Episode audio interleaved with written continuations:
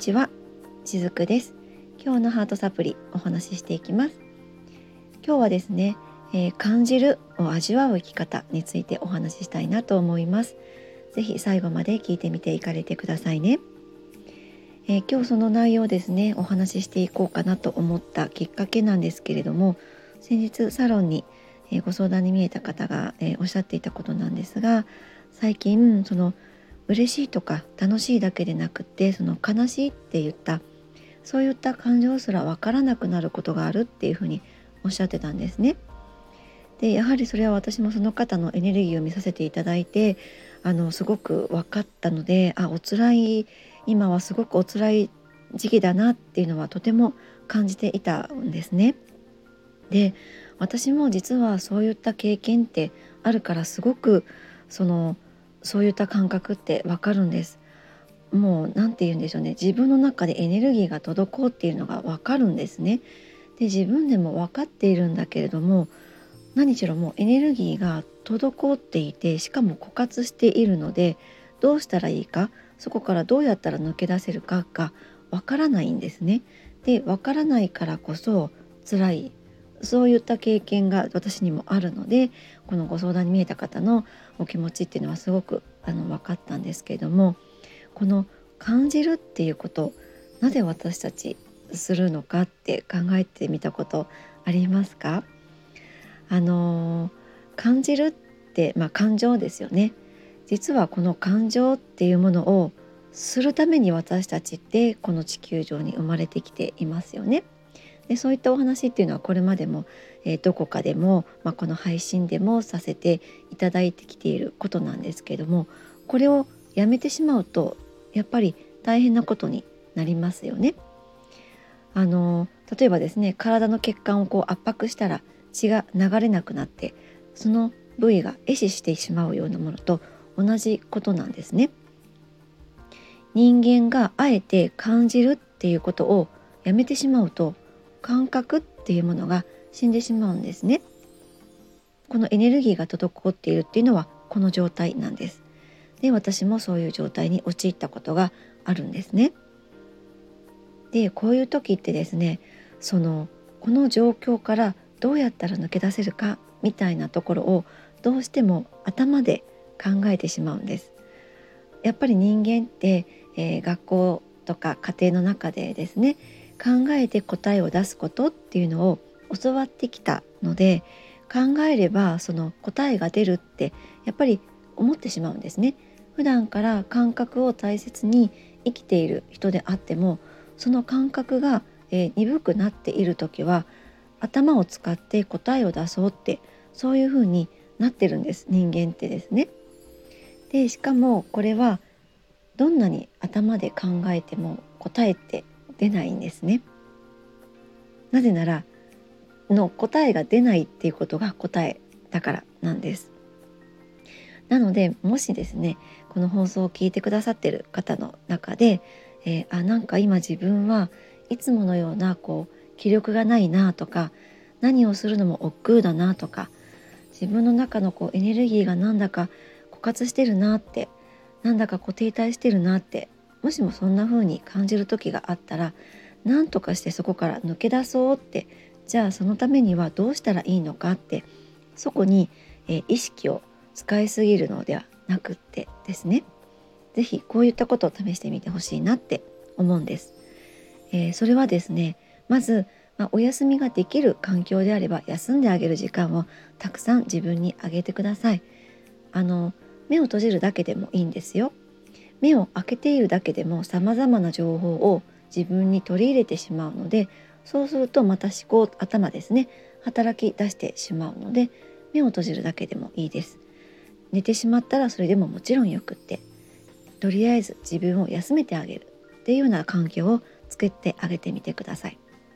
それからですねあと感じたことを、えー、文章にする、まあ、書き出すっていうことですね。そういったことをやってみると自分の頭の中で今何が起こっているのかっていうのを客観的に捉えることができたりします。これは割とあの半数って言ってですね今現在起こっていることではなくて過去に起こったことを、えあたかもこう今起こっていることかのように考えて考えて前の記憶を持ち出してまた考えてしてしまうようなことを反数っていうんですけれどもその反数っていうのは割と自分の、えー、感覚をですねまた鈍らせてしまう要因の一つになってしまうんですね。なので頭の中で何とかして解決しようってそういう癖がある方は時々ですね自分の頭の中で思っていることを書き出してみるといいと思います。そうするとそれが本当に自分の考えなのかとか世間体なのかとか親の観念なのかとかそういったのが見えてくるので少しずつですね自分の中にある不要なエネルギーを手放していけるきっかけにもなったりしますので書き出すっていうのはとてもおすすめだったりします。あとはですねこの感じるっていうのは本当にハートで行うものですよね。ハートで内側から自然と起こるものなんです。でそれって何もこう例えば感動する映画を見るとか美しい音楽を聴くとかもちろんそういったのもいいと思うんですけれども実は日常にたくさんそういったきっかけってあるんですね。小さな花ですね道端に咲いている小さな花に可愛いなって思うこともあると思いますし散歩道にある、えー、田んぼの景色を眺めてねああのどかだなって幸せだなってそんな風に、えー、感じたりする瞬間もあったりするんですね。あとは空を眺めるのが好きな方だったら雨の日はですね雨だから嫌だなってもしかしたら思ったりするかもしれないんだけれども雨が上がった後の晴れた空ってすごくその分爽快感があったりしますよね。そんな風に日常の中に日常で起こる出来事の中にこそ自分のハートがほってできる瞬間とかそれが一種のその感動なんですけれどもそういった瞬間ってたくさんあります。なので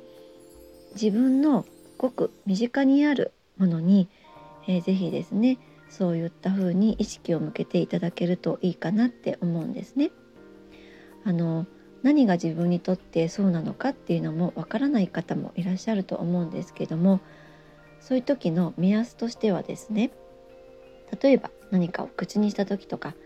えー、お風呂に入った時とかに「はあ」とかそんな風に、えー、